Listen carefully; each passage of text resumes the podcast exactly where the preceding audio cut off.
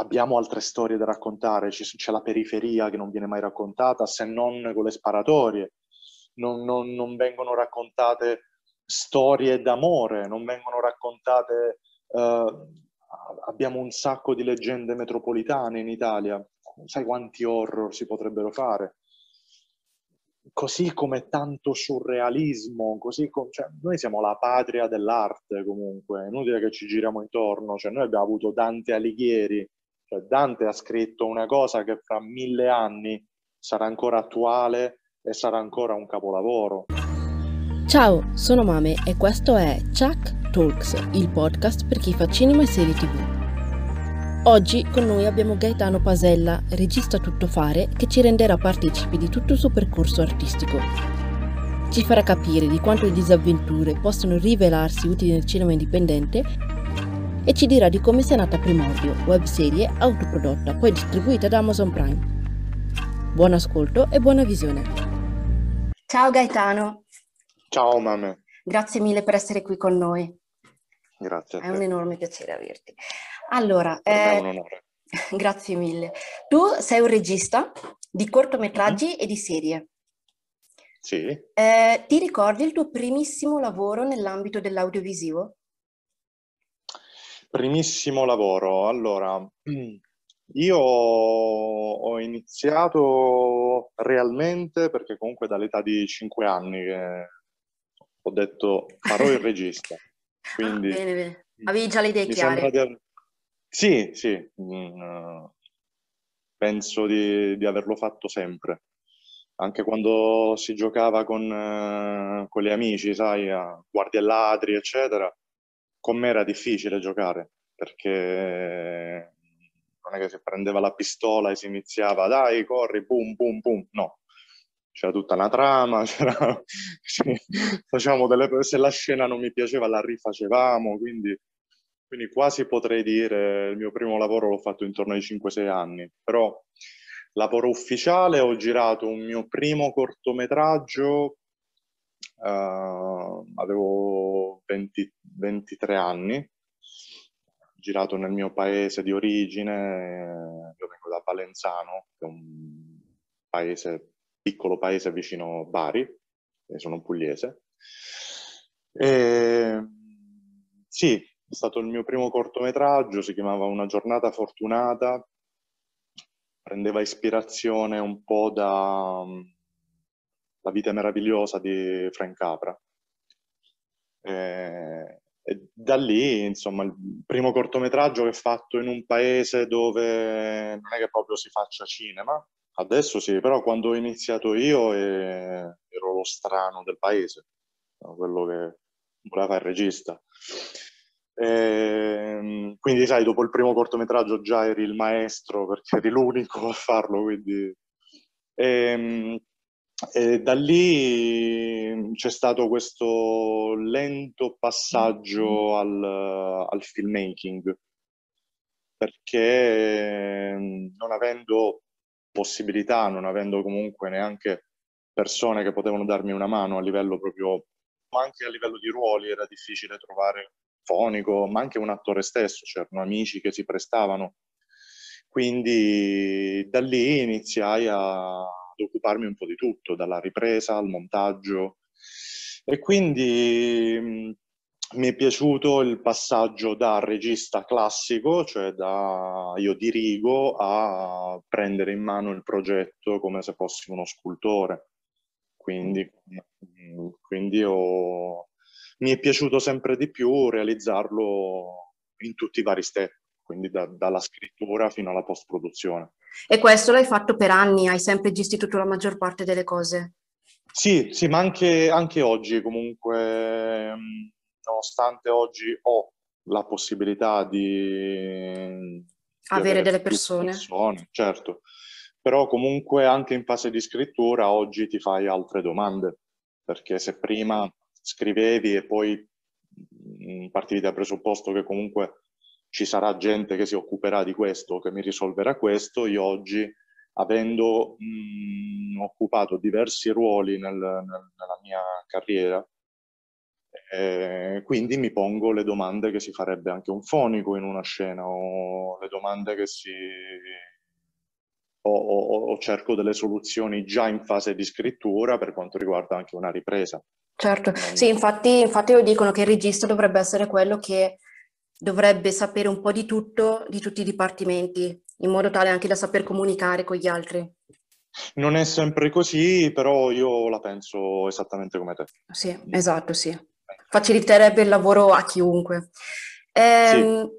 Dato che comunque esperienza, oltre che alla regia, anche in, altre, eh, in altri dipartimenti, dal punto di vista dell'industria, uh-huh. pensi che persone come te, che comunque hanno esperienze, hanno conoscenze, sia, facilitato l'entrata, sia facilitata l'entrata nel mondo del lavoro o si è lasciati spesso a se stessi? La seconda che hai detto. Eh. perché mh, mm, è un ambiente molto particolare, perché a, a differenza di qualsiasi tipo di lavoro dove c'è un percorso ben definito, cioè c'è la laurea, c'è il tirocinio, c'è la specialistica e poi entri lì e fai qualche anno di praticantato e poi bene o male una, un posto di lavoro sbuca, pensiamo so, ai medici, io medici disoccupati non ne conosco, poi se ci sono e sono all'ascolto vi chiedo scusa, per quanto riguarda il cinema, essendo comunque un'industria sì, ma è pur sempre innanzitutto un'arte, quello... quindi da una parte c'è il lato positivo, ossia, ossia che è aperto a tutti, dall'altra proprio questo crea una situazione da, da giungla.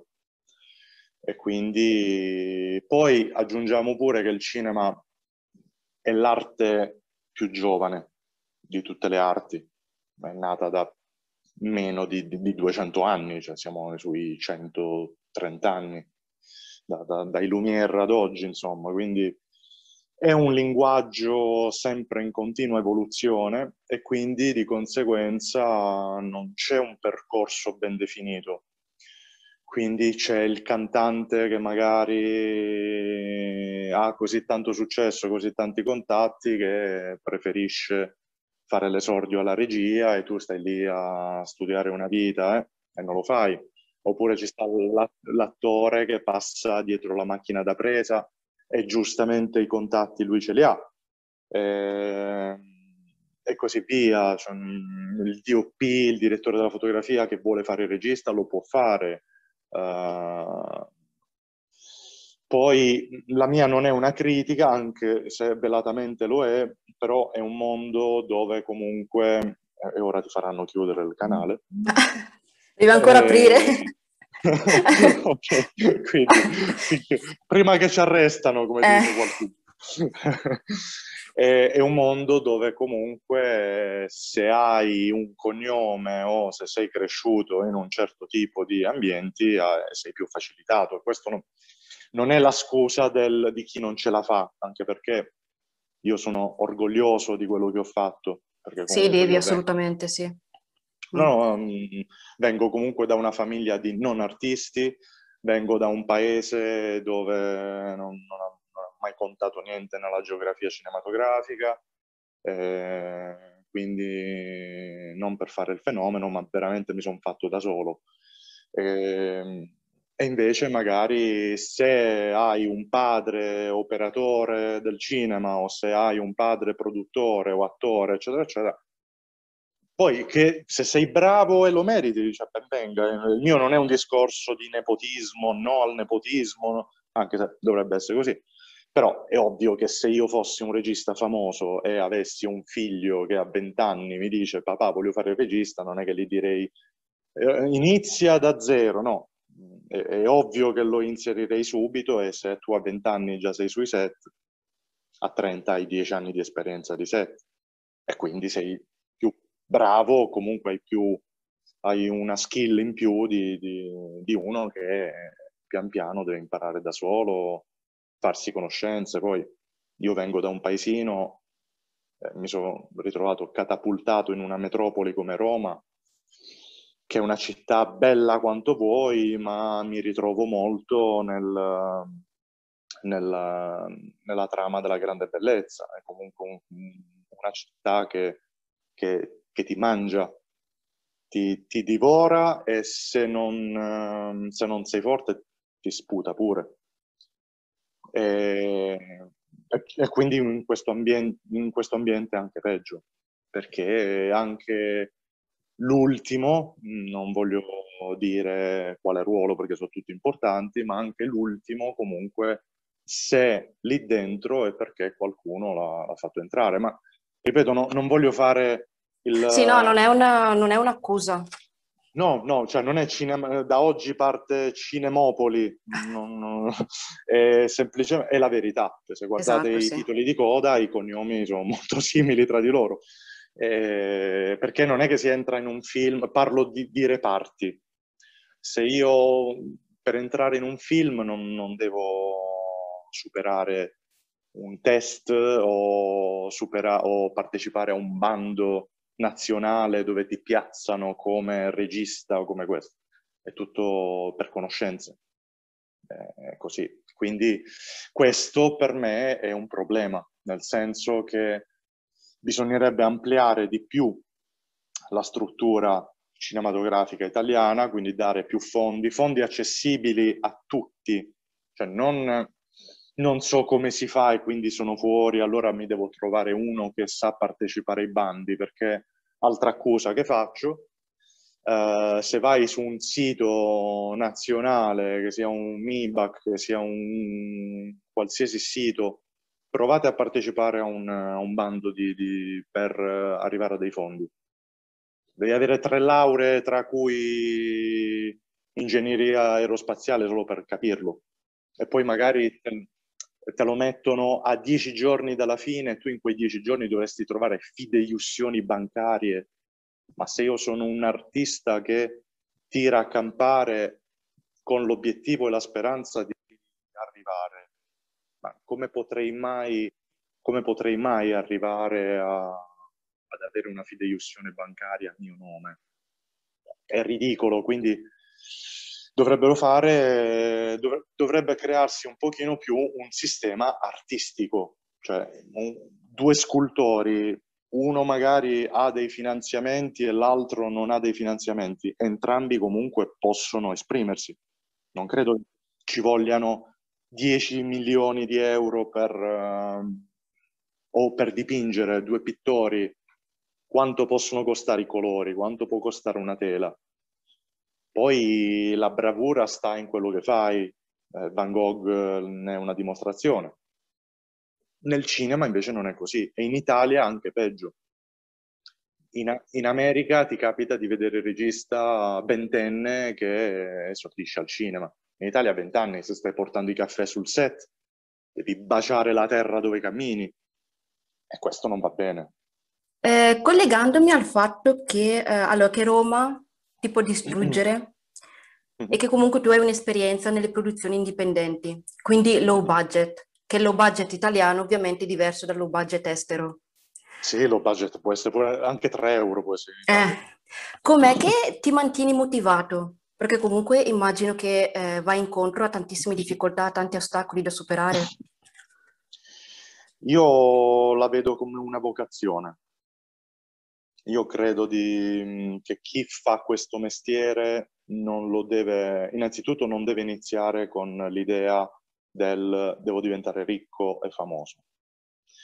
Perché io credo che noi abbiamo una missione, abbiamo la possibilità di raccontare qualcosa e allo stesso tempo di dire qualcosa con il linguaggio cinematografico. Come ogni artista utilizza il proprio linguaggio ma deve dire qualcosa. E se tu vuoi fare questo mestiere solo perché vuoi essere famoso, tu non hai niente da raccontare. E di conseguenza non... sei inutile. Quindi io l'ho sempre vista come una vocazione. Io fin da bambino, come ti dicevo prima, ho sempre ho avuto la fortuna di avere una maestra alle elementari, Anna Pedone, lo dico pure, perché è una maestra alla quale sono legato, lo, lo sarò sempre. che non mi ha insegnato la matematica, ma avevo la fortuna di avere una maestra che tutti i giorni mi, ci chiedeva di inventare delle storie. Per me è stato un corso di sceneggiatura. Che bello, mm, che fortuna che hai avuto. Sì, sì, Mm, quello, quello, sì, infatti poi mi sono trovato malissimo nelle scuole dopo, dalle medie in poi, perché cioè, dove, dove, sono i miei racconti adesso? Però mi ha, Ti ha formato. Mi ha a sviluppare. Sì, sì, mi ha aiutato a sviluppare molto la fantasia, è una cosa che non mi ha più lasciato. E, e, e anche questo io credo che sia un altro limite italiano, cioè inserire il cinema nelle scuole io alle medie, quando dissi alle professoresse, questa non la nomino perché ci fa una brutta figura, però quando dissi a una professoressa, quando si parlava, sai, di dove andrai a scuola dopo le medie, io, io volevo fare il regista perché... E fui quasi preso in giro. Eh, devi andare a Cinecittà. A parte che a Cinecittà ci sono arrivato, professoressa. Ecco. Però, a parte questo, a parte questo eh, come puoi ben vedere, magari se io non avessi avuto questo chiodo fisso, magari mi sarei... Anche perso. arreso. Mm. Sì, arreso, perché sì. anche lì io volevo imparare, volevo studiare, ma, se, ma per fare ragioneria avevi l'imbarazzo della scelta, per fare il regista no. Ed è un limite pure quello. E eh, nonostante la vocazione e l'impegno, c'è mai stato un momento in cui non avevi idea di quello che stavi facendo? No, quello no. Ok, mm, sempre idee chiare. Sì, sì, sono uno che pondera, pondera molto. Qualsiasi scelta io faccia è sempre ponderata. Ok, e se li hai avuti, tra virgolette, i fallimenti, eh, qual è il tuo rapporto con, uh, cioè com- come li elabori? Io credo che il fallimento faccia parte del, del, della crescita quindi non l'ho mai visto come un... anche nella vita privata, anche quando c'è stato... Io sono del parere che uh, dobbiamo, per, per, citare Batman, uh, do, dobbiamo, per imparare a rialzarci dobbiamo cadere. E, perché se stai sempre in piedi, alla prima caduta poi che fai? Ti, ti, ti perdi. La... Invece io sono del parere che bisogna girare anche quando hai, mi rivolgo soprattutto se c'è all'ascolto qualche regista ventenne che sta iniziando, ma io ti auguro di fallire al tuo primo corto, perché il secondo corto verrà sicuramente meglio, il terzo verrà anche meglio. Non, non circondatevi di gente che vi dice quanto sei bravo, perché non, non serve. Anche perché devi sviluppare una, una giusta, un giusto giudizio autocritico. Devi, non devi né essere uno che pensa di non valere niente, così come non devi diventare un megalomane.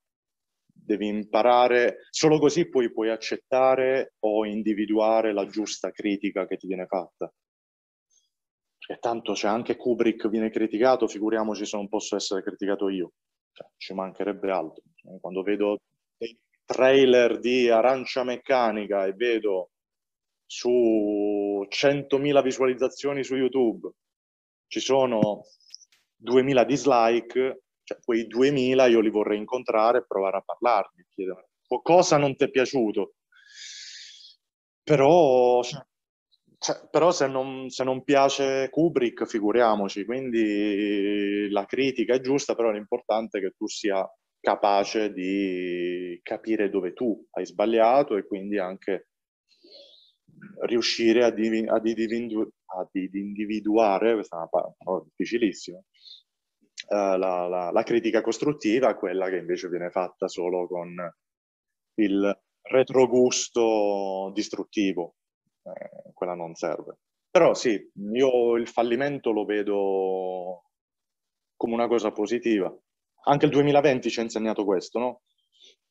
Tutti con out 2020, io il 2020 l'ho, l'ho amato. No, no, no, non sono così matto, eh. c'è una spiegazione, nel senso che comunque ci ha messo di fronte a un limite, ci ha messo di fronte al fatto che un po' come Ulisse non, non, possiamo giocare a fare Dio, non possiamo... Dobbiamo capire i nostri limiti, da quelli che si cresce. Sì, la pandemia ha davvero influenzato, anzi ha proprio bloccato diversi settori e tanti parlano della difficoltà di distribuire i prodotti, però c'è proprio un problema di produzione. Com'è che eh, c'è stato un problema di produzione? Com'è che ha condizionato il tuo lavoro e magari i progetti che tu avevi, volevi sviluppare nel 2020? Allora, io credo che la pandemia ha semplicemente messo in evidenza i problemi già preesistenti. Cioè, mh, molti si sono nascosti dietro un dito è colpa della pandemia. Non è vero. Mm, I problemi che c'erano già sono semplicemente andati sotto la lente di ingrandimento con la pandemia. Quindi io personalmente sì, ma come tanti miei colleghi, ovvio, il lavoro si è, si è ridotto perché anche una semplice giornata di riprese ad un evento eh, quello è lavoro in meno. Quindi, cioè, noi lo smart working, sì, se hai la fortuna come me di essere anche montatore, e quindi bene o male ho continuato. Almeno non, non sono andato a mangiare alla Caritas, però comunque molti lavori sono stati limitati e questo è... Però ripeto, il problema non è la pandemia, il problema è il fatto che abbiamo avuto un, un il nostro meraviglio- meravigliosissimo Conte, che è... lo chiudono il canale, eh, te lo dico. Al secondo episodio. cioè, quando Conte fa il discorso alla nazione e parla degli artisti come ci fanno tanto ridere, a me sono cadute le braccia. Non dico quello che ho pensato in quel momento perché te lo chiudono, però cioè, questo ti fa capire come l'artista viene visto in Italia, come il nulla facente che gioca a fare l'artista perché molto probabilmente, e sicuramente ce ne sono, ne conosco pure di, di, di, di persone che non hanno problemi economici, hanno già le spalle coperte e si mettono a fare gli artisti e magari hanno amicizie di famiglia che li, che gli permettono di, di, di entrare in certi giri. Ma siamo comunque dei lavoratori, siamo comunque degli artigiani, siamo comunque dei mestieranti. Non si può dare priorità a quel lavoro o quell'altro e noi invece e voi adattate e voi state a casa, cioè non, non, non funziona così. Quindi quello ti fa capire che tipo di rispetto c'era già. Noi non abbiamo sì, ci sono sindacati che io manco mi sono mai affacciato perché sono so ridicoli, ma mm, no, non, non, c'è, rispetto nei confronti del nostro ambiente quindi nel momento in cui si è creata la situazione apocalittica, noi siamo stati i primi a essere messi da parte quando poi la domanda nasce spontanea. Prova a farti la quarantena senza film, libri. Bravo, quello musica. che volevo dire, sì.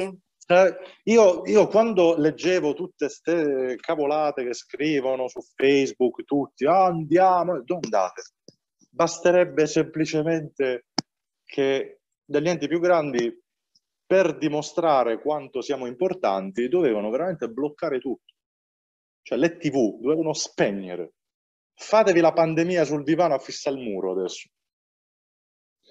Io credo che dopo tre giorni sarebbe finita la pandemia a meno che tu non sei un appassionato o comunque ci lavori, per la maggior parte il film, la serie tv o anche il cortometraggio non sanno, non hanno idea della mole di persone che ci lavorano dietro.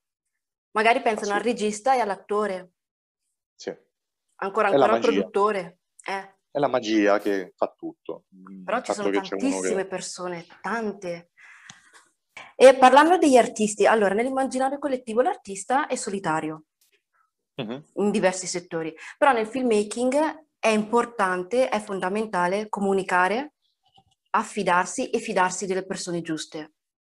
assolutamente. Come le trovi tu queste persone e una volta che le hai trovate te le porti dietro in progetti futuri o ti piace cambiare giri? No, no, io sono del parere che allora per creare un gruppo ci vuole tempo. Mm, se pensi a tutte le varie band musicali, è impossibile che la prima formazione poi è diventata i Queen o che sia in Metallica, che sia con quello che è anche i Beatles, cioè c'è sempre un elemento che lascia, un elemento che non crede nel progetto, quindi io credo che per formare un gruppo ci vuole del tempo. Però quando trovi gli elementi giusti, almeno per quanto mi riguarda, io amo il mio gruppo. Mm, per me sono fondamentali.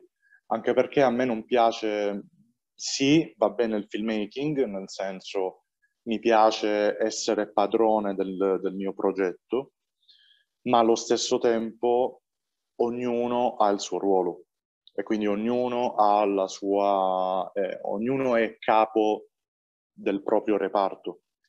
Quindi io quando metto in piedi un progetto mi piace parlare con la truccatrice, la costumista, il, il DOP, eh, anche lo stesso operatore, cioè, ognuno poi deve essere responsabile e io voglio che ci metta la firma in quello che sta facendo non devono essere dei semplici esecutori, perché poi diventa tu fai come dico io, no?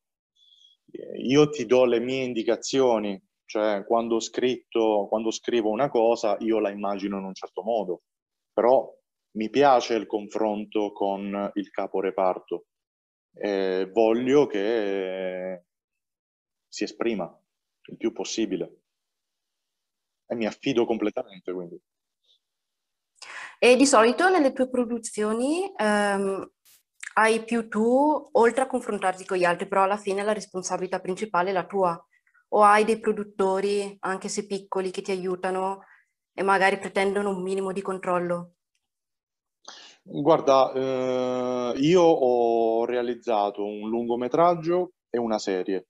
Questi sono i miei prodotti di battaglia, quelli con i quali io sto cercando di uh, fare il salto definitivo. E questi io ho voluto autoprodurmeli, quindi con tutte le difficoltà che si possono soltanto immaginare, ma um, questa è stata una scelta. Non, non, solo perché dice sì, vabbè, nessuno ti voleva dare un euro, no, perché si trovano. Mm, un matto che crede in un altro matto si trova sempre. Però siccome ho, ho avuto delle esperienze passate dove si metteva in piedi un progetto e chi metteva 2 euro, perché poi non stiamo parlando della Paramount, ma sempre piccoli comunque, e pretendevano poi di andare a mettere bocca un po' su tutto e di conseguenza ti andavano anche a snaturare il progetto. Allora io sono del parere che se mi devo lanciare in un mercato già saturo, già che offre quasi tutto, e tu vuoi fare il botto, e non parlo a livello economico, parlo proprio a livello di, di influenza culturale, io non devo sentirmi limitato. l'arte non va mai limitata, io sono di questo parere, quindi stiamo vivendo un'epoca dove ormai non sai più come parlare, basta che dici una parola eh, partono gli hashtag eh, e ti ammazzano mediaticamente.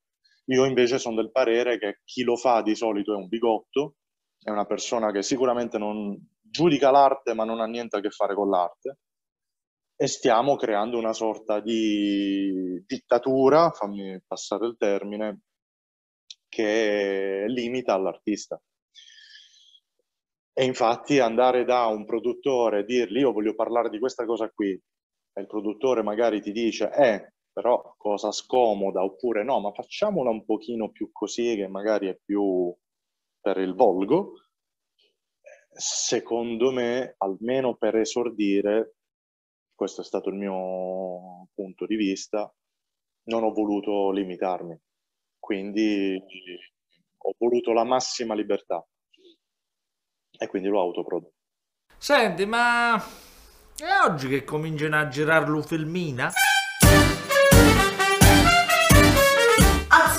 Allora stacchiamogli la corrente. Ok? Hai stoppato? Silenzio! Tu ti rendi conto di quanto ci stiamo a mettere a girare sta cosa?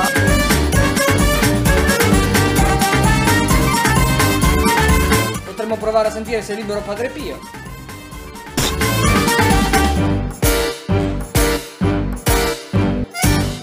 Se Dio vuole, ce la portiamo a casa.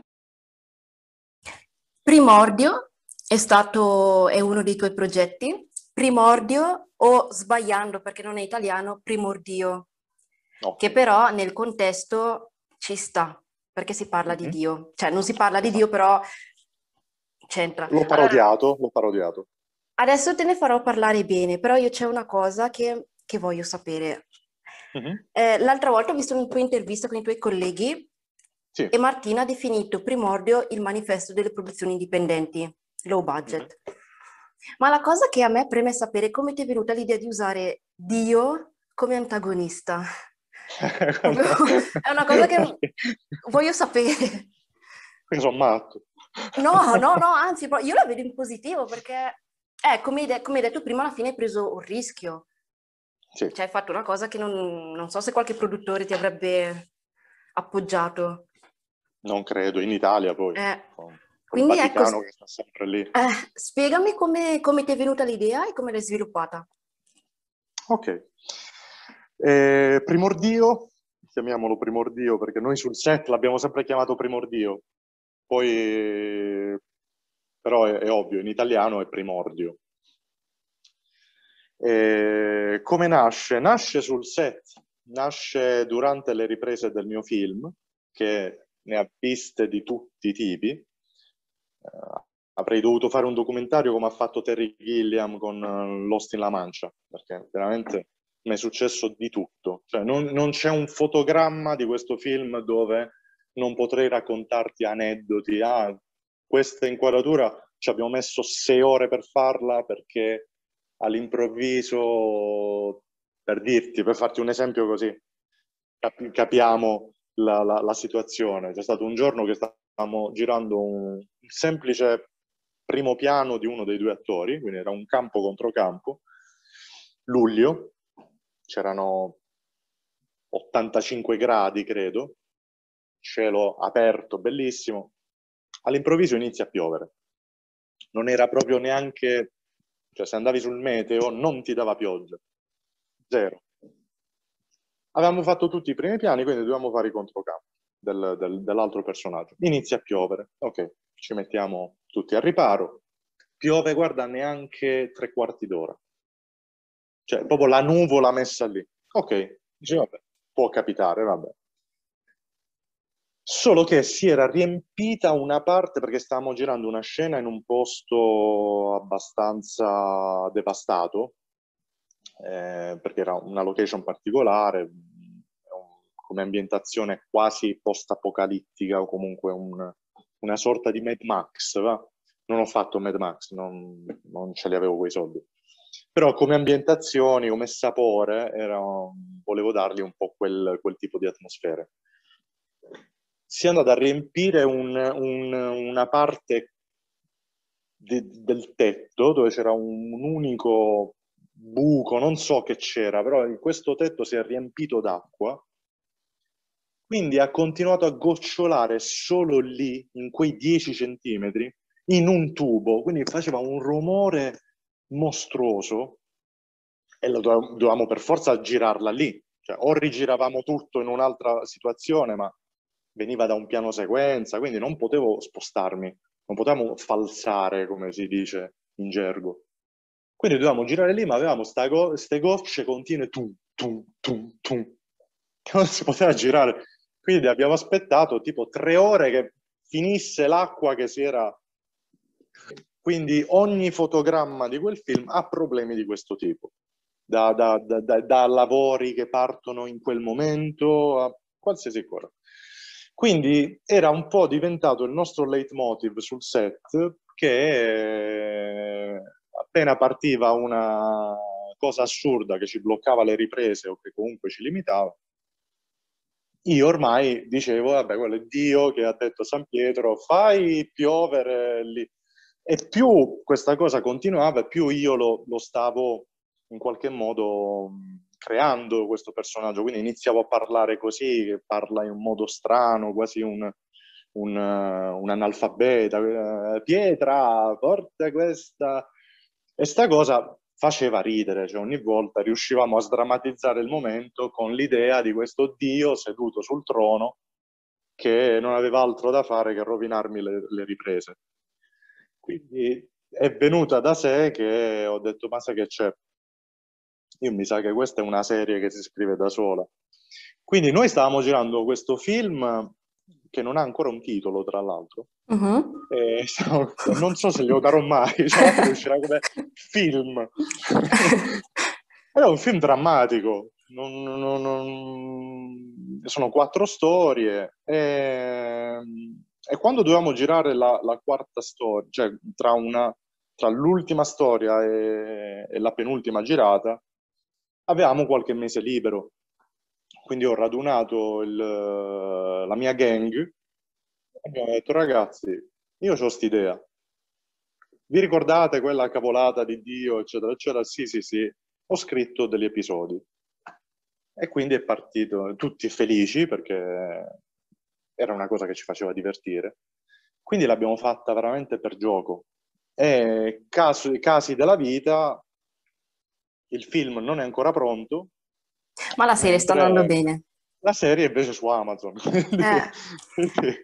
Prima di eh, parlare di Amazon, eh, il ruolo di Martina, che sì. io amo, poverina, ogni volta che sono sotto stress penso a lei e mi sì. chiedo cosa farebbe lei in quel momento. Ok. È, è ispira- cioè, il regista che lei fa in quel set è ispirata da te? O cioè, tu sei lei o magari hai unito più, più personalità? Um, eh, sì, mm, sono io. Tolgo la maschera, sì, sono io Martina. sono Lillo. Eh, sì, praticamente sì. Poi a parte che con Martina c'è un, un'amicizia fraterna e sorerna, come ci piace definirla.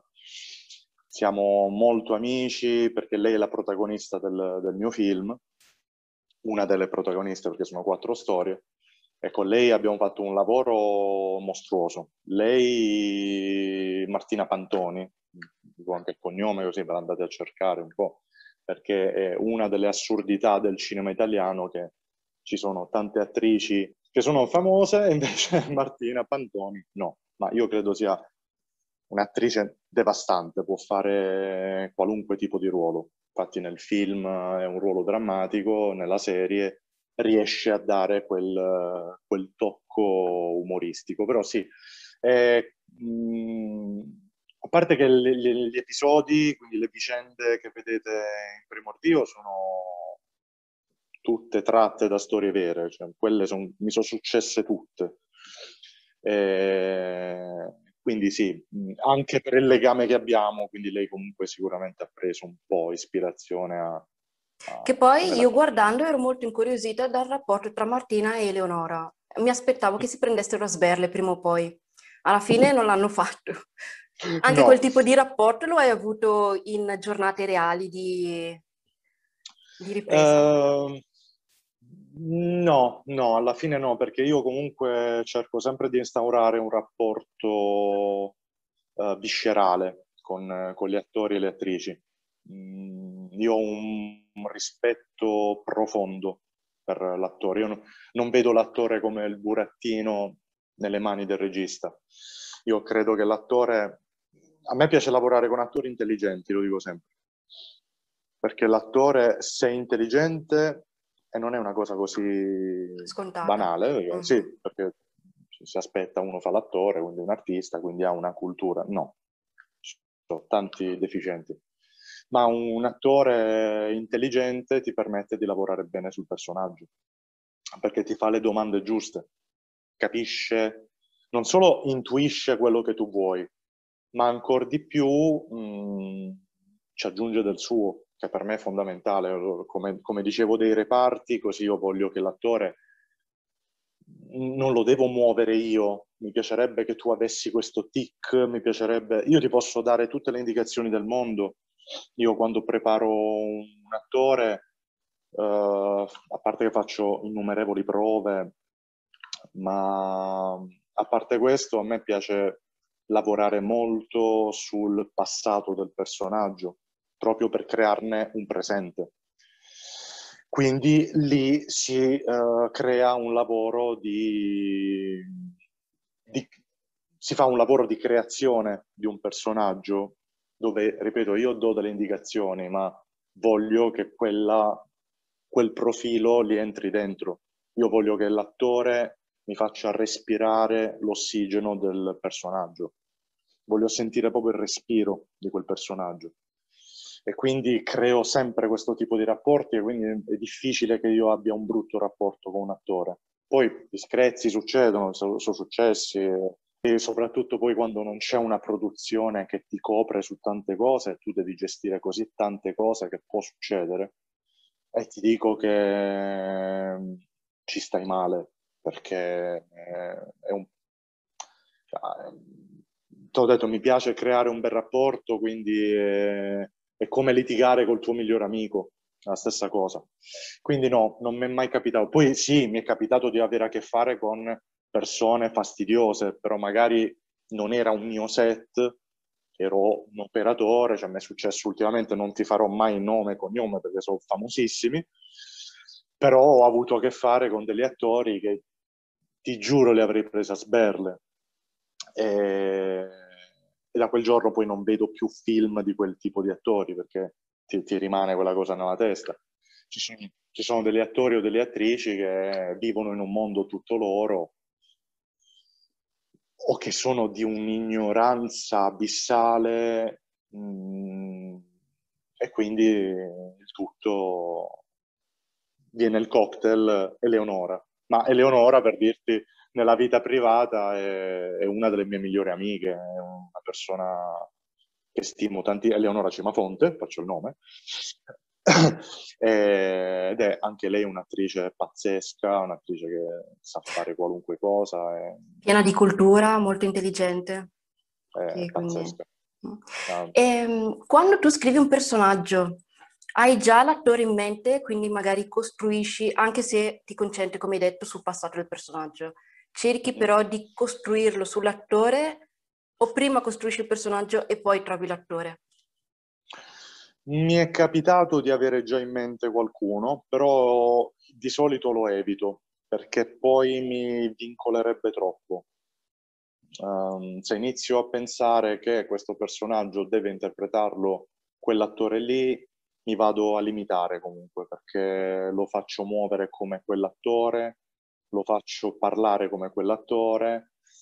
E, sì, eh, rischi di limitarti, invece preferisco avere un personaggio neutro nella testa e poi mi piace a quel punto fare quel tipo di lavoro, incontrarmi con l'attore, dirgli come l'ho immaginato io e, e, perché no, è capitato che poi l'attore mi faccia delle proposte che vanno anche ad arricchire il personaggio a migliorarlo pure. Perché non, non sono il genio assoluto che no, il personaggio lo fai come dico io perché così. Se hai un bravo attore, un attore intelligente soprattutto, ti farà le giuste proposte, ti farà, ti farà il lavoro giusto, che è quello che dovrebbe fare, ma non, anche questo non è così scontato. Allora, Primordio abbiamo detto che si è ispirato alle disavventure che hai avuto eh, durante le riprese del film. Ma durante le riprese proprio di primordio, come erano le giornate? È andato tutto liscio o anche lì hai avuto qualche... La prima inquadratura c'è saltata la corrente tutto il tempo. No. E in sceneggiatura già c'era la scena di Dio che diceva stacchiamoli la corrente. Io ho avuto paura, ho detto che faccio adesso? Lo prendo come un, un, come segno, un segno divino che mi sta dicendo non girare oppure mi sta dicendo mi piace, vai.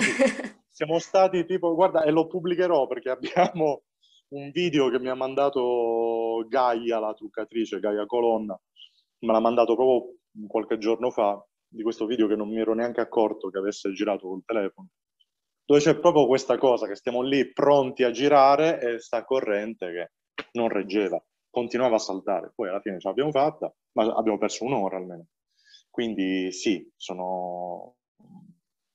Ma come ha detto Martina, come, come hai riportato tu, sì, sono, sicuramente sono cose che mi sono successe, poi ovvio io le vado a romanzare ovviamente.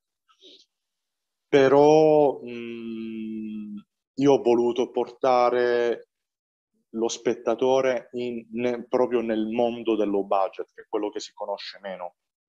Tutti si immaginano che se, lavoro, se dici faccio il regista, ti immaginano che vai in giro in Lamborghini, che quando arrivi sul set il caffè è pronto e hai 100 persone lì in ginocchio e tu le guardi dall'alto.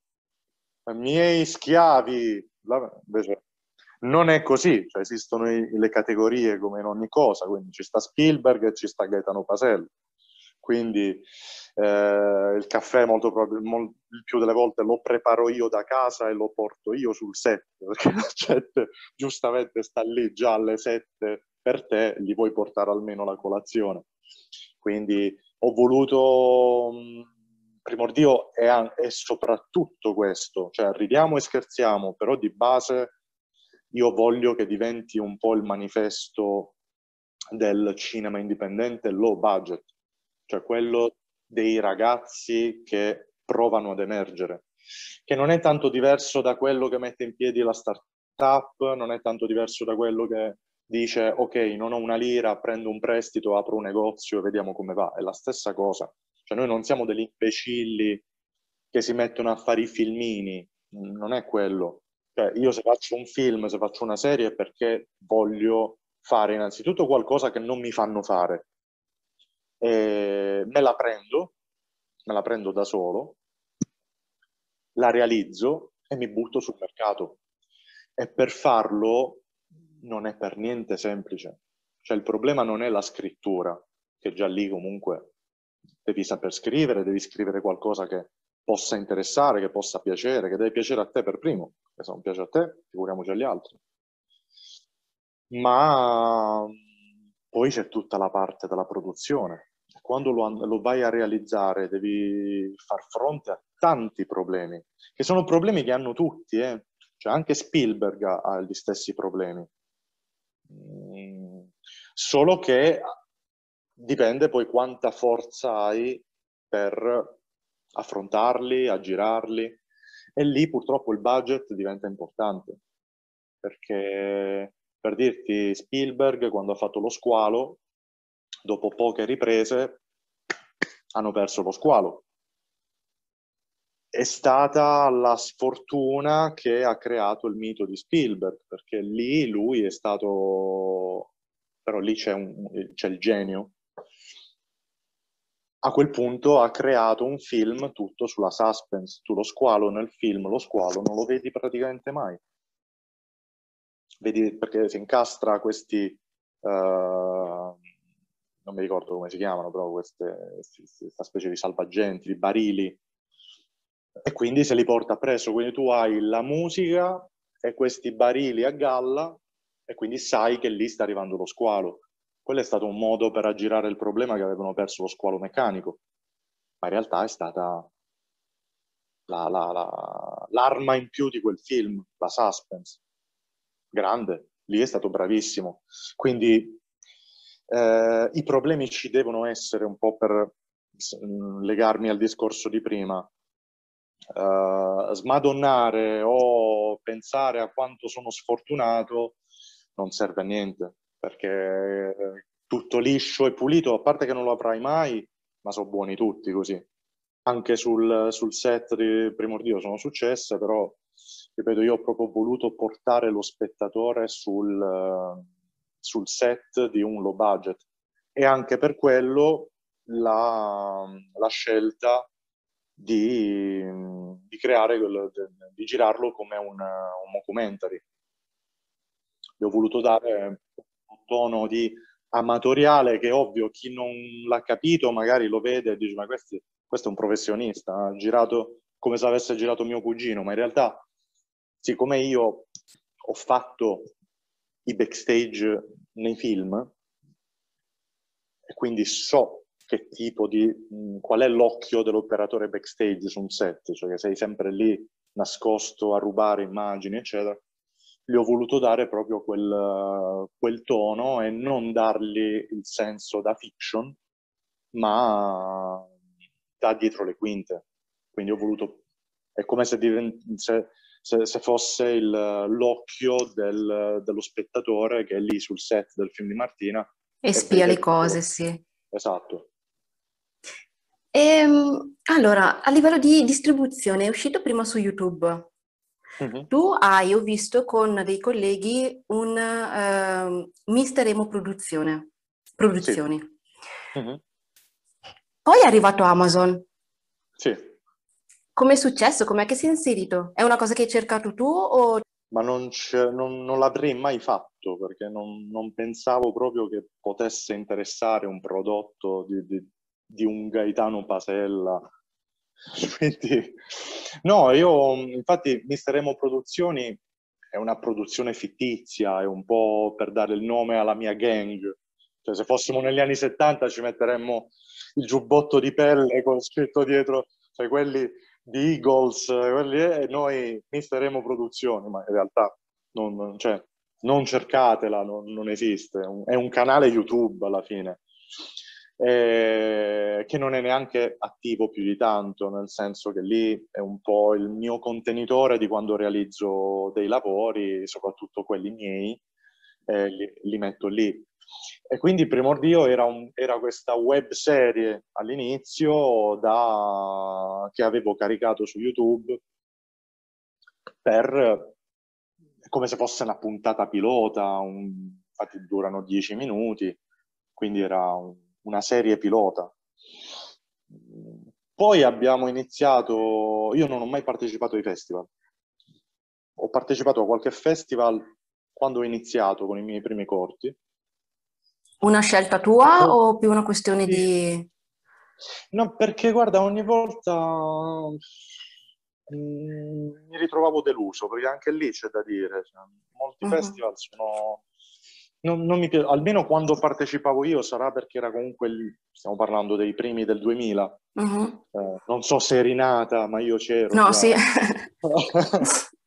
sì, sì, ero nata. Eh, ok, ehm, quindi non lo so, sarà stato perché era comunque non era come oggi, però in quegli anni io quando partecipavo ai festival poi mi andavano sempre bene, nel senso che ho vinto un premio o comunque sono arrivato in finale quasi sempre però non mi piacevano come erano strutturati. Andavi al giorno delle proiezioni, andavi lì tutto preoccupato, poi arrivavi e ti ritrovavi alla sagra della focaccia. Non ti sentivi quindi... valorizzato? No, quindi alla fine ho iniziato a fregarmene. Mm, la serie realizzo una cosa e rimane nel, nel, nell'hard disk, che, che, è una follia comunque, cioè sei stupido, lo fai per chi? Però io lo facevo innanzitutto per migliorarmi, questo non, non per e poi con Primordio, proprio parlandone con Martina e con sua sorella Sara Pantoni, che è la scenografa di, di Primordio e nonché mia uh, musa e forza, cioè io senza di lei proprio non riuscirei a fare niente perché è, è un artista a 360 gradi, una persona che porta sostegno sul set, non si limita solo alla scenografia, ma è, cioè, le, le, sorelle Pantoni, ragazzi, sono, sono qualcosa di, di, di, di mostruoso. Sono, sono, delle artiste in tutto. Uh, infatti Sara è anche nel, nell'episodio Malamalata, fa uno dei personaggi, quella che viene, spar- viene sparata e si aggiusta la borsa mentre cade. Sì. No, è tutta una meraviglia, tutti gli episodi hanno qualcosa di, di memorabile. So. Grazie.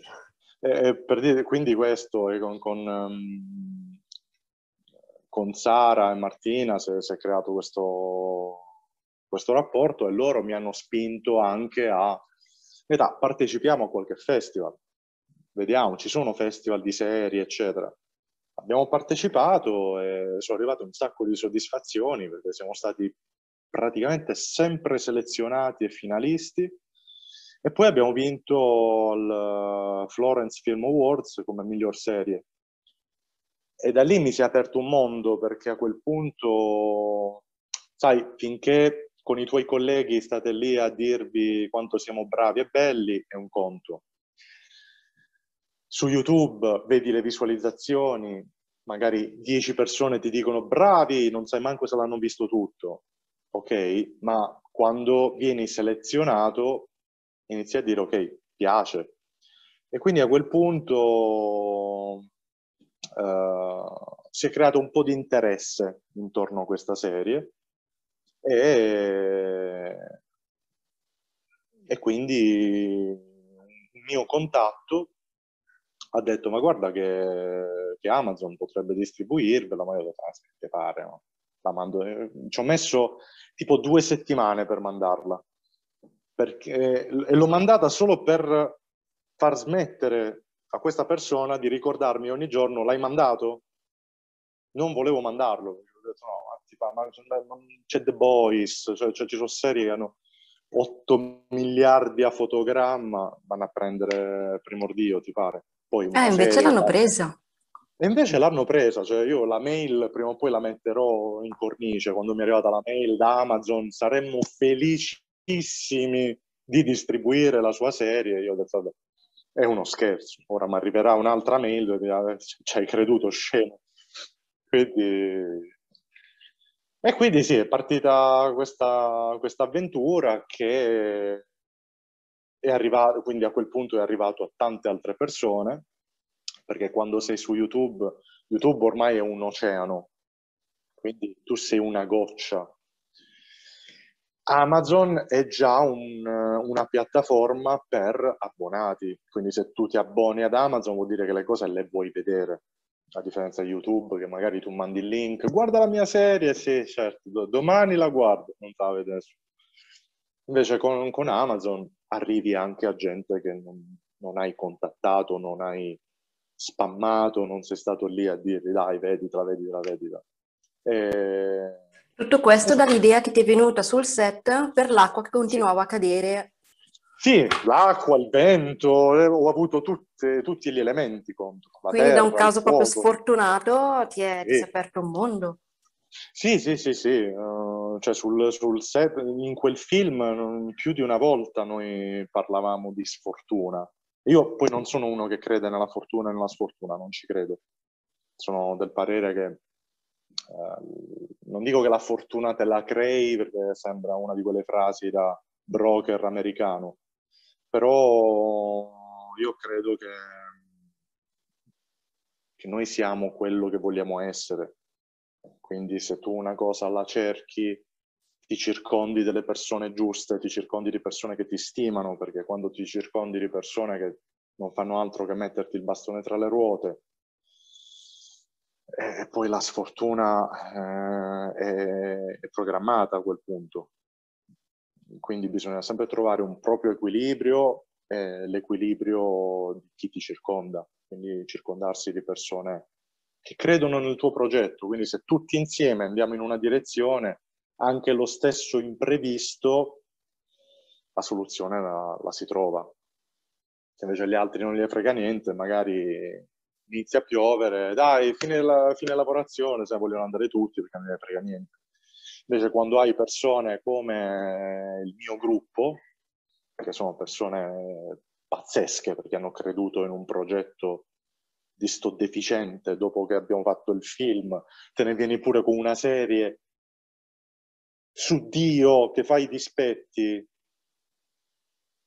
Li ho fregati con il film, ma con la serie avrebbero dovuto dirmi no, grazie, cioè basta lavorare con te. Invece ho trovato un gruppo che mi ha sostenuto dal, dal primo secondo all'ultimo eh, e se oggi siamo su Amazon eh, è soprattutto grazie a loro perché io posso aver avuto tutte le idee di questo mondo, ma poi, come dicevamo prima, il cinema lo si fa al di, al di là del livello di cinema, ma non lo puoi fare da solo. Esatto, sì. eh, allora, È una stagione pilota. Se si può dire, ne sentiremo ancora parlare? Assolutamente sì.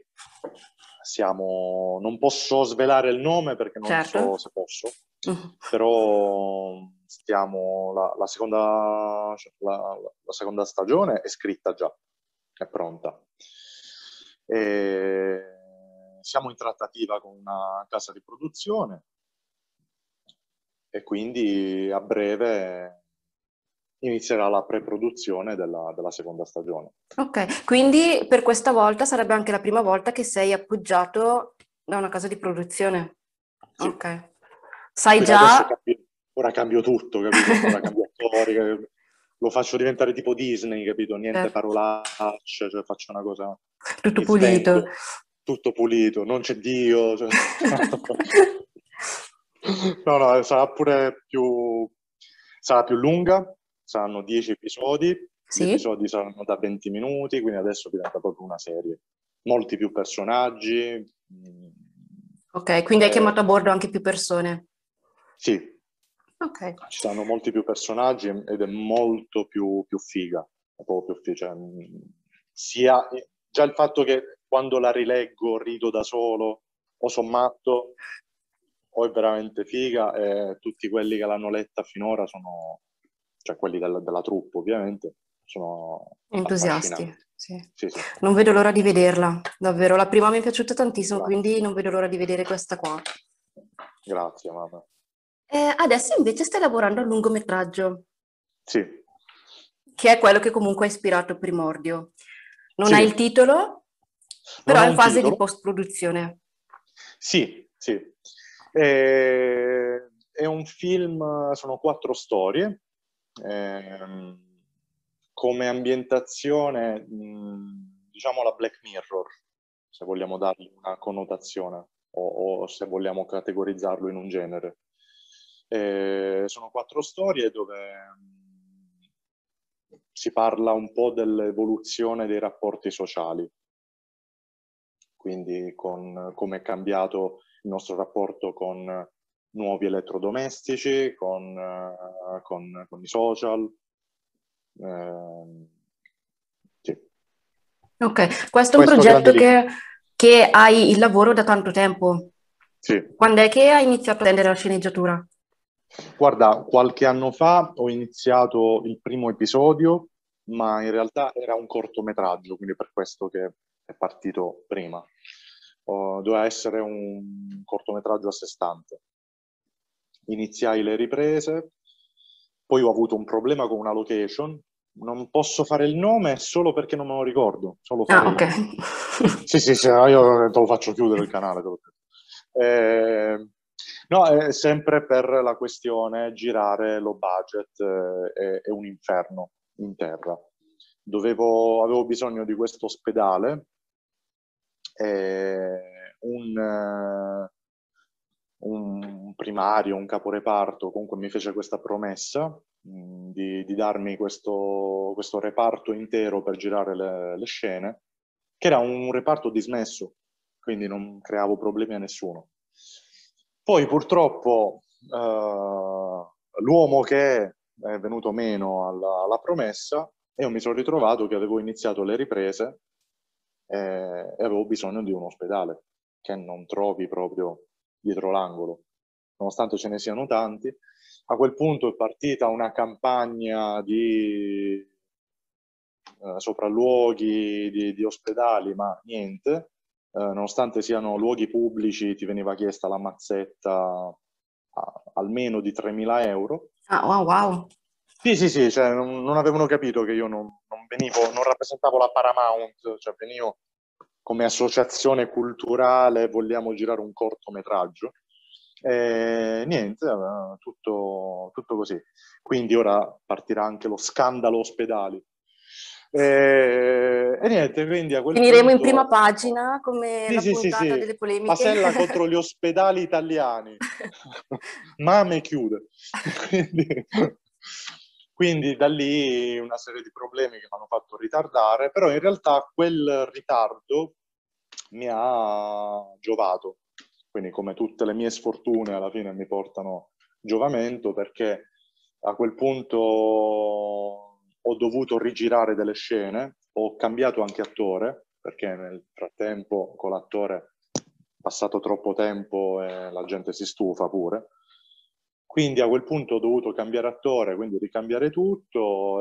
mi sono venute altre idee in quel momento e quindi ho detto, vabbè, anziché fare il cortometraggio, a questo punto, siccome il prossimo corto che voglio fare ha una tematica simile, allora ne faccio un film a episodi. E quindi da lì sono partiti altri, le altre storie, quindi ci ho messo un bel po' perché come puoi solo immaginare ogni cosa ha portato anche tutto questo tipo di deliri, location che non si trovano, uh, location che che il comune di Roma preferisce tenere abbandonate o in mano ad abusivi anziché darli a artisti che li vogliono valorizzare. Quindi stai lì a inseguire persone che ti devono dare il permesso di girare quando poi in realtà ce l'hanno chiuso a chiave a prendere la polvere e devi anche stare lì a, a lecchinare nella speranza che questa persona ti ci faccia girare in condizioni disumane. Perché noi abbiamo girato in dei posti dove una lettiera di un gatto è più pulita. E sono posti dove abbiamo dovuto fare richieste, riunioni, scritture, ok, grazie che ci date sto posto de, eh, eccetera, eccetera. E, e, questo è sempre legato al fatto che il cinema viene, che il, che il regista indipendente, che l'artista indipendente viene, viene bistrattato, dove anche una semplice location, a me, dove, già se vuoi girare per strada devi fare non solo delle richieste al comune, ma pagare delle cifre esorbitanti, allucinanti ma anche quei posti che sono occupati da barboni o ubriaconi che sono piazzati lì e che chiedono eh, la mazzetta per farti entrare, che solo in Italia possono succedere cose di questo tipo, devi pure fare delle richieste scritte, cioè è una cosa illegale ma va legalizzata. Però se tu vai in un posto simile ed entri così, magari non lo puoi fare, quindi preferisci andare a questa gente, eh, sottostare a, ai loro voleri e, e devi girare così. E paghi di tasca tua, ovviamente. Quando basterebbe che un comune, tipo il comune di Roma, che ha milioni di palazzi eh, abbandonati potrebbe piazzare tante di quelle associazioni, tante di quelle che, tante di quelle persone che vogliono valorizzare i posti, realizzare de, de, dei progetti, invece no, preferiscono tenerli lì abbandonati, a, a farli puzzare di urina, ma non a, a, darli a persone che sicuramente ne farebbero un uso meraviglioso. Purtroppo questo è quello che. Quindi da, da, da questa intervista l'Italia esce un posto proprio brutto. Parlo dell'Italia così perché ovvio è un posto che conosco, poi non so, sicuramente tutto il mondo è paese. Però io nel mio piccolo, nel mio ambiente, per realizzare anche l'ultima delle inquadrature, se non giro a casa mia o a casa di qualche amico, anche fare un'inquadratura in un corridoio, se tu scrivi sulla sceneggiatura interno corridoio giorno, è una cosa complicatissima trovare un corridoio, voglio un corridoio lungo. Allora prova ad andare ad una scuola, devi sperare che quel preside sia disponibile, magari non c'è, per settimane non lo trovi all'appuntamento, ma sta persona lavora. Eh, o come ti ho detto, ospedali dove parli poi con persone che dicono, ma io non ho capito tu che fai qua dentro. Poi scopri che tipo il custode gli devi dare dei soldi. È, è allucinante, è veramente allucinante. Quindi succede questo. E il mio film um, ha, ha, sta vedendo la luce finalmente, ma soprattutto per questo tipo di, di problemi, che però, ripeto, sono problemi che hanno portato alla nascita di Primordio. Per quanto riguarda la post-produzione, Mhm. eh, è una cosa eh, per cui ti affidi ad altri O magari preferisci gestirla tu personalmente? Cioè preferisci supervisionare o proprio metterci le mani? Supervisionare senza ombra di dubbio, però il, il montaggio lo faccio io. Il montaggio lo faccio io. E poi sì, ovviamente ci sono cose che io non, giustamente non posso fare o non so fare, quindi la color la faccio fare a chi di dovere, eh, la, la, così come la post-produzione audio, così la colonna sonora, gli effetti sonori, eh, le grafiche, perché comunque ci saranno anche dei piccoli effetti speciali, ma è roba che va fatta fare a chi la fa. Questo film, quando uscirà, quali porte pensi o speri ti apra? A Io- livello proprio di carriera.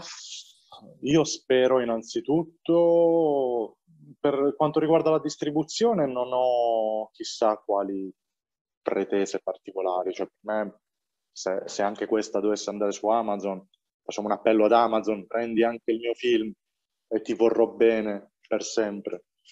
E, più che altro mi piacerebbe che eh, anche questo diventasse un, un po' un manifesto del cinema indipendente.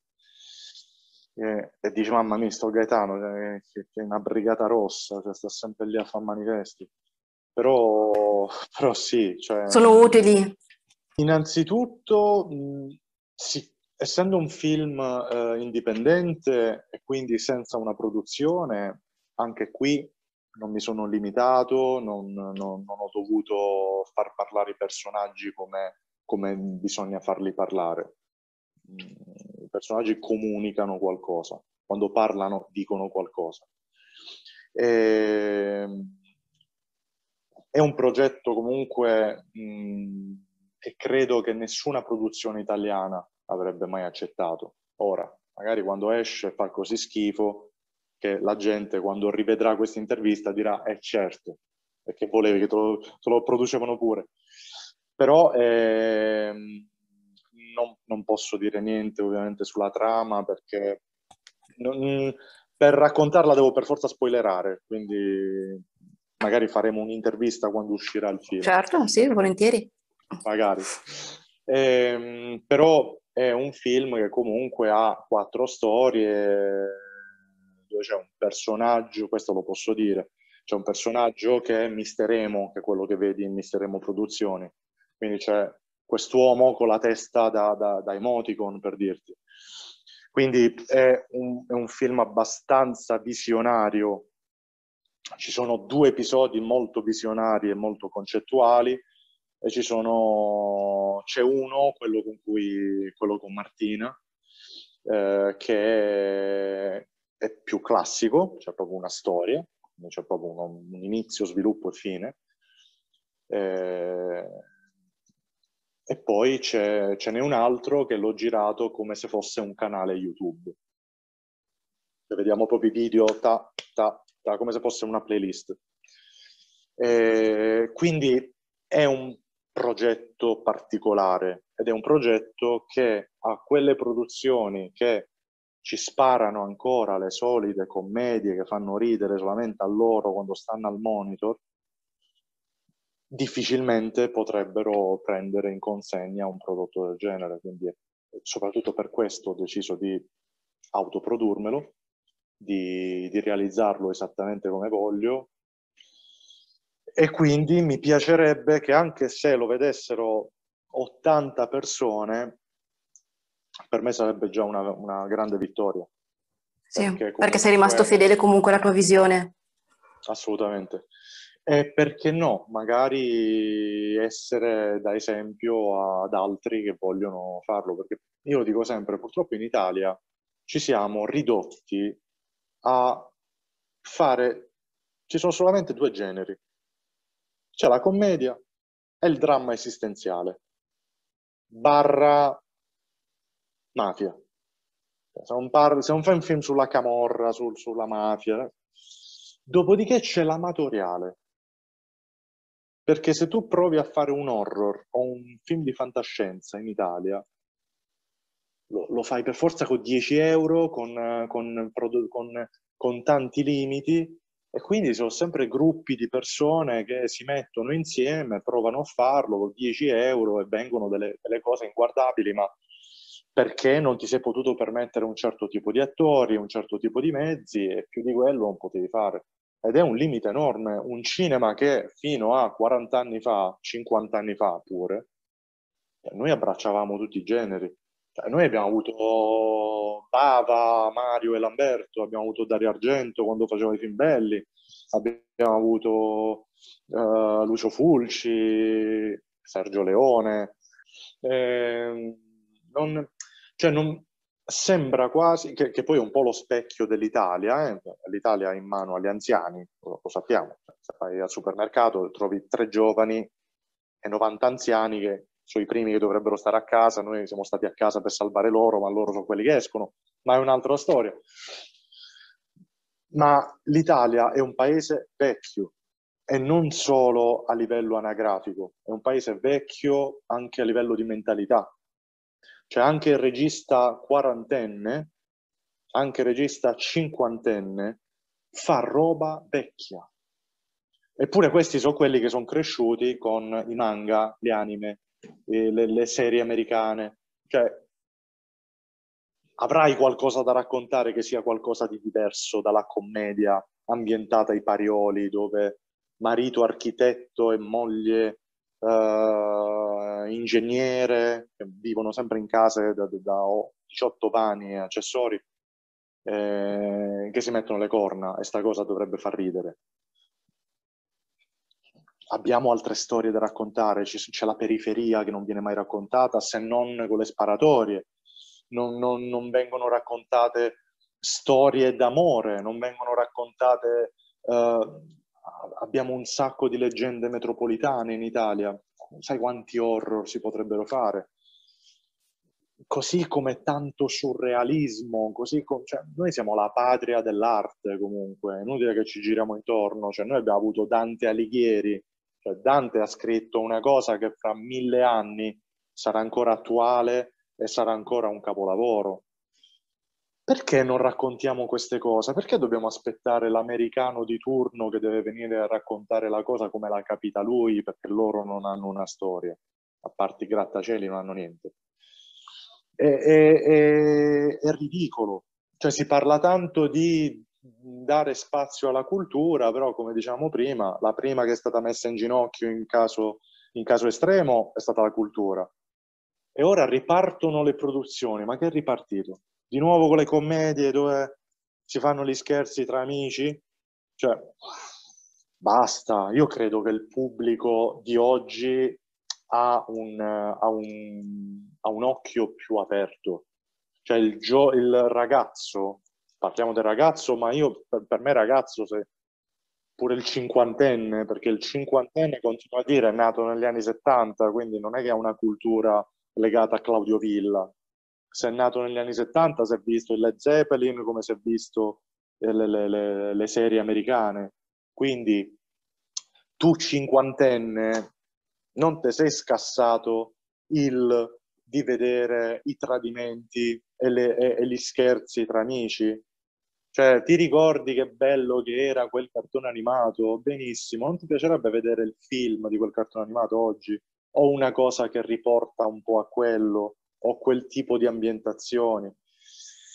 Cioè, oggi non è così difficile, non ci sono i limiti tecnici che, e, e tecnologici che c'erano 30 anni fa, dove per fare Diabolic, Lucio Fulci faceva dipingere la location perché non c'erano i soldi per creare la location Oggi Diabolic si può fare, a breve uscirà pure, c'è cioè questo teaser che va in giro da dieci anni, però è ridicolo che in Italia non, abbiamo, abbiamo, la Sergio Bonelli che fa, che, che, sono i migliori fumetti esistenti, cioè, abbiamo dei fumetti che non hanno niente da invidiare agli americani, eppure si è sviluppato il fenomeno del...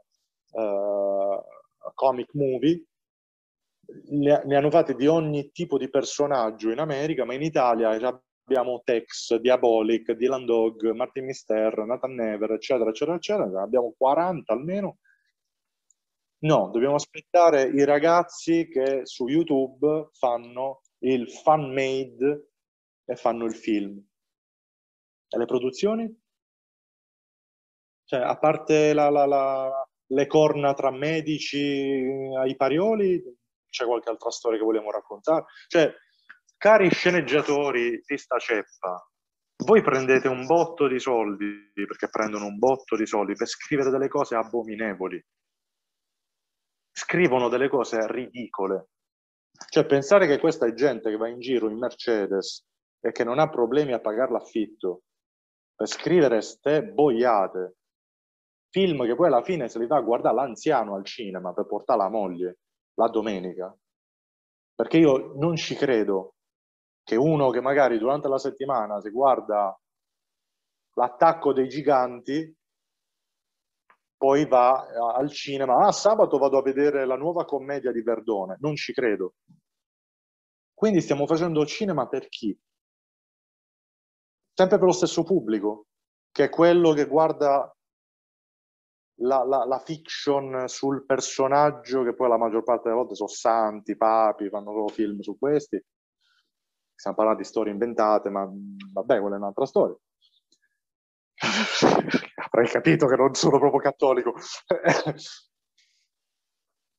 cioè, non si racconta altro in Italia, non, non si fa altro. Eh, siamo fermi da 30 anni le produzioni, che sono quelle che dovrebbero avere un occhio verso il futuro, hanno un occhio verso il passato e l'usato garantito. Facciamo la commedia con quei due o tre attori che neanche nomino, se no poi sembra che ce l'ho con qualcuno in particolare. Cambiano l'ordine degli addenti, ma stiamo sempre lì. E così è difficile per uno nuovo che vuole portare qualcosa di nuovo che non è per forza la questione, siccome io porto la novità e allora eh, ho diritto ad esprimermi, perché magari la mia novità fa schifo, ma datemi la possibilità. Non è, e non è riferito su, a, al sottoscritto. Certo, sì. Al, al nuovo, alla faccia nuova. Dateci la possibilità di esprimerci.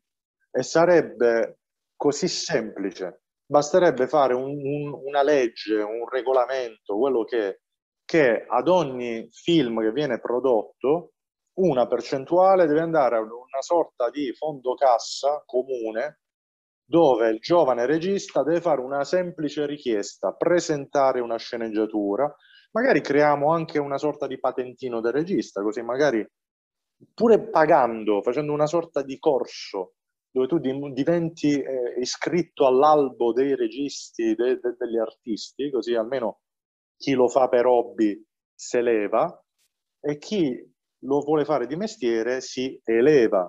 E quindi entrano in questa sorta di albo do, a, nel quale poi hai il diritto a, ad avere dei finanziamenti che non devono essere così contorti perché poi vincono certi progetti che dici ma il mio l'hanno letto com'è che ha vinto quello? Facciamo una cosa un po' più trasparente. Facciamo, abbiamo, abbiamo tanto detto cavolate nell'ultimo anno che eh, ne, usciremo più buoni. Il problema non è la pandemia, i problemi c'erano già prima. Cerchiamo di creare una struttura tale dove il regista deve fare il regista, non fare il cameriere. Perché il cameriere ci sta che magari lo fai all'inizio, perché ti devi pagare l'affitto, perché devi... ma vogliamo dare una prospettiva a qualcuno, gli vogliamo dare un, un, una storia, una cronistoria alle persone, gli vogliamo dare la possibilità di dire ok, io faccio il regista, faccio sto film, va male, perfetto, ma l'ha fatto, cioè ogni mestiere si può fare, sbagliare, riprovarci, riprovarci, riprovarci. Non che per fare un film deve diventare che se ci riesci già, già quella è una vittoria, cioè, è, è, è, ridicolo, è ridicolo. Cioè, se io fossi un falegname, un tavolo me lo farebbero fare, no? La possibilità di aprirmi una bottega ce l'ho e mi faccio il tavolo. Per fare regista no. Così per l'attore, così per lo sceneggiatore, così per lo scenografo, la, la segretaria di edizione, il runner. Devi sempre entrare perché ti ha presentato quello che meno male si è spezzato la gamba quell'altro e quindi vieni tu per qualche giorno, ti schiavizzo per un mese a gratis e vediamo la prossima volta forse ti chiamo. Ecco perché poi abbiamo questa struttura.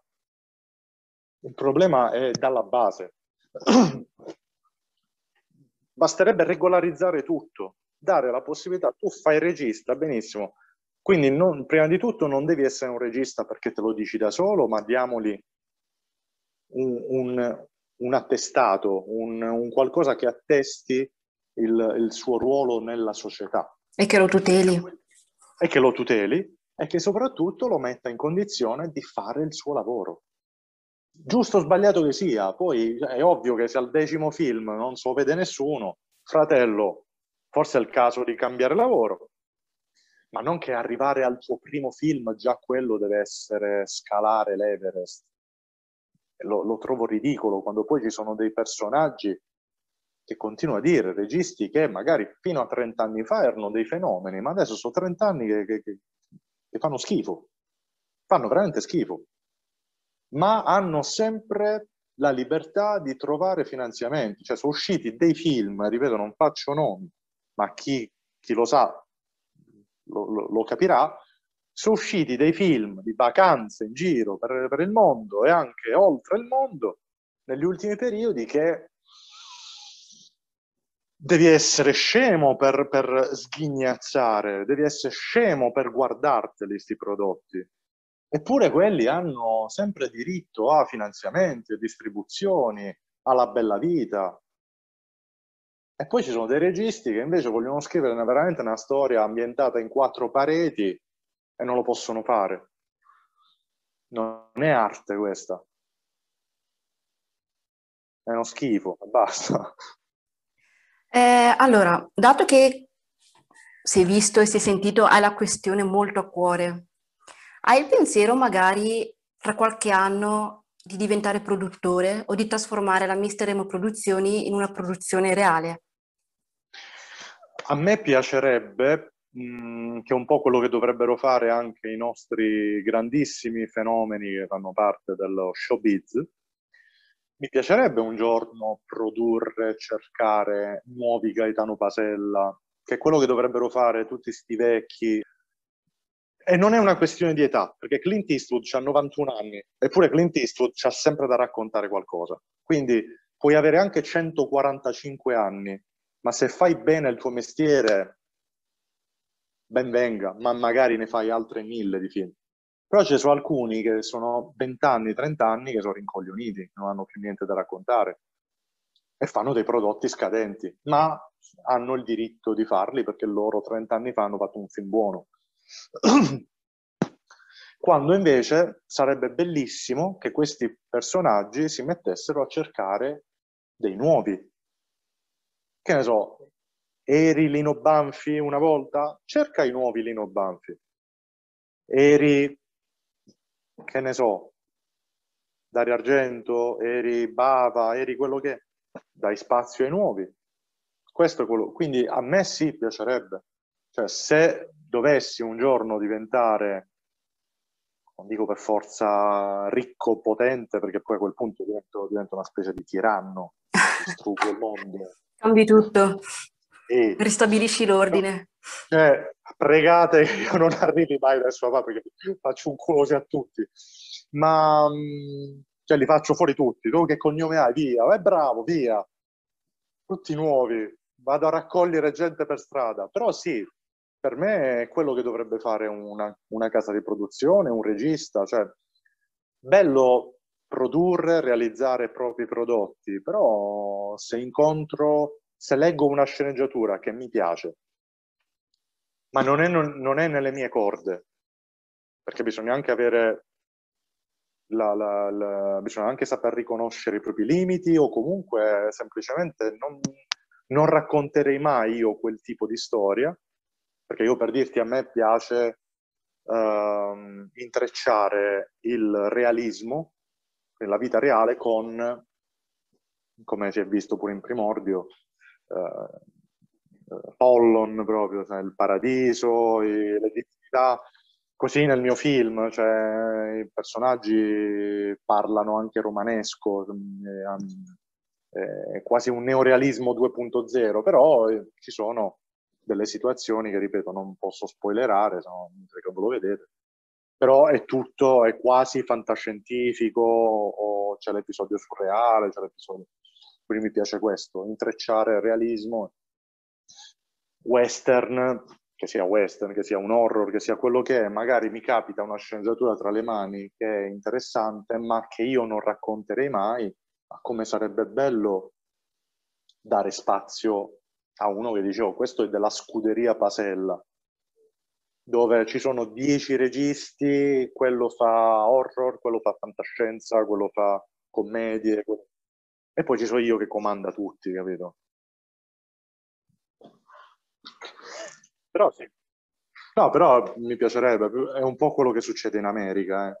Sì, sì, sì. Sì, con gente che lavora tuttora, che magari è ancora giovane, ha ancora sì, sì. tanto da raccontare, però si crea le proprie produzioni e dà spazio ad altre persone, sì. Come DiCaprio, oppure sì. Bradley Cooper è uno dei produttori esecutivi di Joker. Sì, esatto, sì.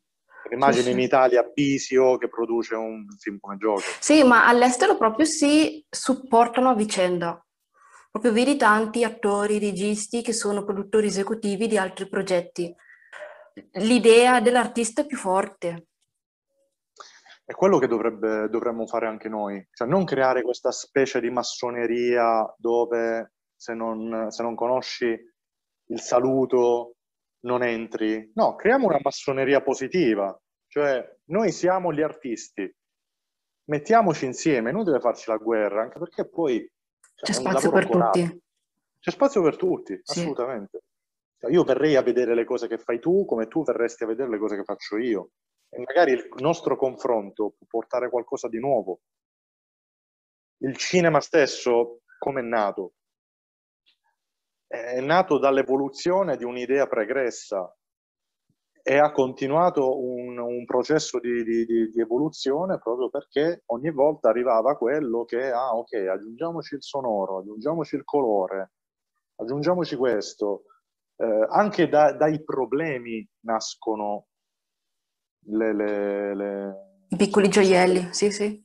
Sì, cioè il fatto che la gente a un certo punto eh, iniziò ad annoiarsi di vedere gente che usciva dalle fabbriche o che stava lì ad aspettare un treno, eh, ha portato alla richiesta di realizzare delle trame. E quindi lì nasce la figura dello sceneggiatore. Uh, poi il fatto di vedere sempre ste inquadrature larghe, eccetera, eccetera, uh, o comunque il fatto di dover raccontare sempre delle storie molto, sempre più articolate, ha portato alla nascita del montaggio. Con il montaggio sono arrivati gli effetti speciali e poi per raccontare sempre più storie articolate a quel punto c'è stata proprio la necessità del, del sonoro, e poi del colore, e poi gli effetti speciali ed eccoci qui. Come tutte le invenzioni del mondo sono sempre il miglioramento di quella precedente. Se ci chiudiamo a riccio, io da qua, tu da, tu da qui non passi perché ci sono io, che ho 187 anni ma devo continuare a far ridere perché io sono bravo. Se, se si continua così, ciao. Blocchi una società, blocchi la creatività di una società e una società senza arte per me è una società condannata a morte. Però se tu crei una società dove hai più offerta e uno Stato ci dovrebbe ragionare su questa cosa, non devi pensare al guadagno, non devi pensare a sì, ma un film del genere non incassa. Chi se ne frega che non incassa? Cioè, io devo guardare il prodotto che sto fornendo allo, alla nazione, al mio popolo, per migliorarlo e per dargli un futuro. Perché un popolo ignorante creerà un altro popolo ignorante. E fra 50 anni, fra 100 anni stiamo a fare ancora gli stessi discorsi, perché la storia poi... Ma questo avviene perché? Perché abbiamo un popolo ignorante, perché la cultura non funziona, perché la cultura per prima è schiava del guadagno. è schiava del questo funziona, questo non funziona. Non deve funzionare. Tu devi proporre, siamo in un'epoca dove io accendo Netflix, accendo Amazon Prime, accendo quello che è e guardo io, mi faccio io il mio palinsesto. Quindi c'è bisogno, che, che, mm, c'è bisogno di, di tanta offerta. Eh, per, per esserci vanno tutelati, vanno messi in condizione di realizzare queste offerte, altrimenti siamo spacciati. Continuano a lavorare sempre gli stessi, gli altri non lavorano e di conseguenza il popolo conoscerà sempre e solo quelle quattro cavolate. Ok, sei stato esaustivo. Spero di sì, spero di non essere stato troppo pesante. No, no, assolutamente. Ti faccio un'ultima domanda.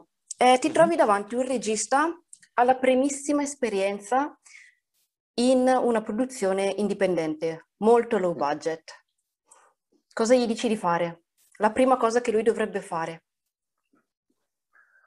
Devi essere innamorato di quello che stai facendo devi amarlo, devi sentirla come una missione. Il tuo obiettivo deve essere quello di raccontare quel, quell'esperienza. E la tua storia è qualcosa di tuo, deve uscire la tua anima da quello. Devi farlo nonostante ti diranno che non va bene, nonostante ti diranno che chissà lo guarderà mai, nonostante tu per primo ti verranno anche dei dubbi mentre lo stai realizzando, ma devi crederci, perché è tuo, stai portando te stesso e devi farlo, perché nessuno sa niente, perché tutti dicono eh, quello è bello, quello funziona, nessuno sa niente. Non sai mai come può reagire il pubblico a quello che stai realizzando, quindi fallo. Fallo e al massimo avrai sbagliato, avrai imparato qualcosa di nuovo. Ti ringrazio tantissimo per essere stato qua con noi.